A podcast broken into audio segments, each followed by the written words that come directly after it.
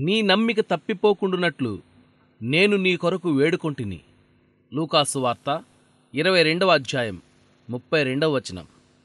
క్రైస్తవుడా నీ విశ్వాసాన్ని గురించి జాగ్రత్తపడు ఆశీర్వాదాలను పొందడానికి ఏకైక మార్గం విశ్వాసమే అని గుర్తుంచుకో.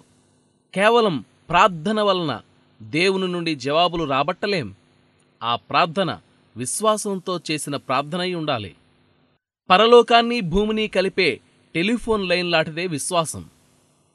దేవుని ప్రేమ సందేశాలు ఆ టెలిఫోన్ లైన్ ద్వారా ఎంత వేగంగా పరిగెడతాయంటే అసలు మనం పిలవక ముందే ఆయన సమాధానం ఇస్తాడు.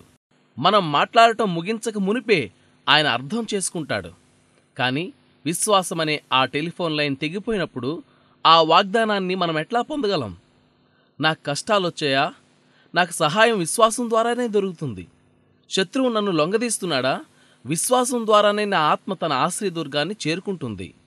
అయితే విశ్వాసాన్ని ప్రక్కన పెట్టి దేవుణ్ణి గొంతు చించుకొని పిలిచి చూడండి. పలకడు నా ఆత్మకి పరలోకానికి మధ్య విశ్వాసం తప్ప మరి ఏ దారి లేదు. ఆ రోడ్డు మూతపడితే పరలోకపు రాజుకి విన్నపాలు పంపుకునేదెలా? విశ్వాసం అనేది దైవత్వంతో నాకు సంబంధం ఏర్పరుస్తుంది. యహోవా శక్తిని నాకు ధరింపజేస్తుంది. నేను శత్రువును ఎదుర్కోవడంలో దేవునిదైన ప్రతి ఆయుధము నాకు సహాయపడేలా చేస్తుంది. అంధకార శక్తులను అధిగమించడానికి అది సహాయపడుతుంది. నా శత్రువుల శిరస్సుల మీదుగా విజయోత్సాహంతో నడిచిపోయేలా చేస్తుంది విశ్వాసం. అయితే విశ్వాసం లేకుండా దేవుని నుండి ఏం పొందగలం? కాబట్టి క్రైస్తవుడా నీ విశ్వాసాన్ని కాపాడుకో. నువ్వు నమ్మిక ఉంచగలిగితే చాలు. నమ్మే వాళ్ళకి అన్నీ సాధ్యమే. మనం విశ్వాసం లాంటి మానసికమైన దానికంటే మరేదో తాకి చూసి తెలుసుకోగలిగింది కావాలంటాం. కానీ పౌలు ఏమంటున్నాడు చూడండి.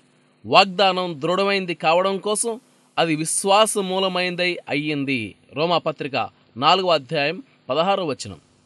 విశ్వాసం దేవుణ్ణి ఘనపరుస్తుంది. దేవుడు విశ్వాసాన్ని గౌరవిస్తాడు. మరోసారి చెబుతున్నాను. విశ్వాసం దేవుణ్ణి ఘనపరుస్తుంది. దేవుడు విశ్వాసాన్ని గౌరవిస్తాడు.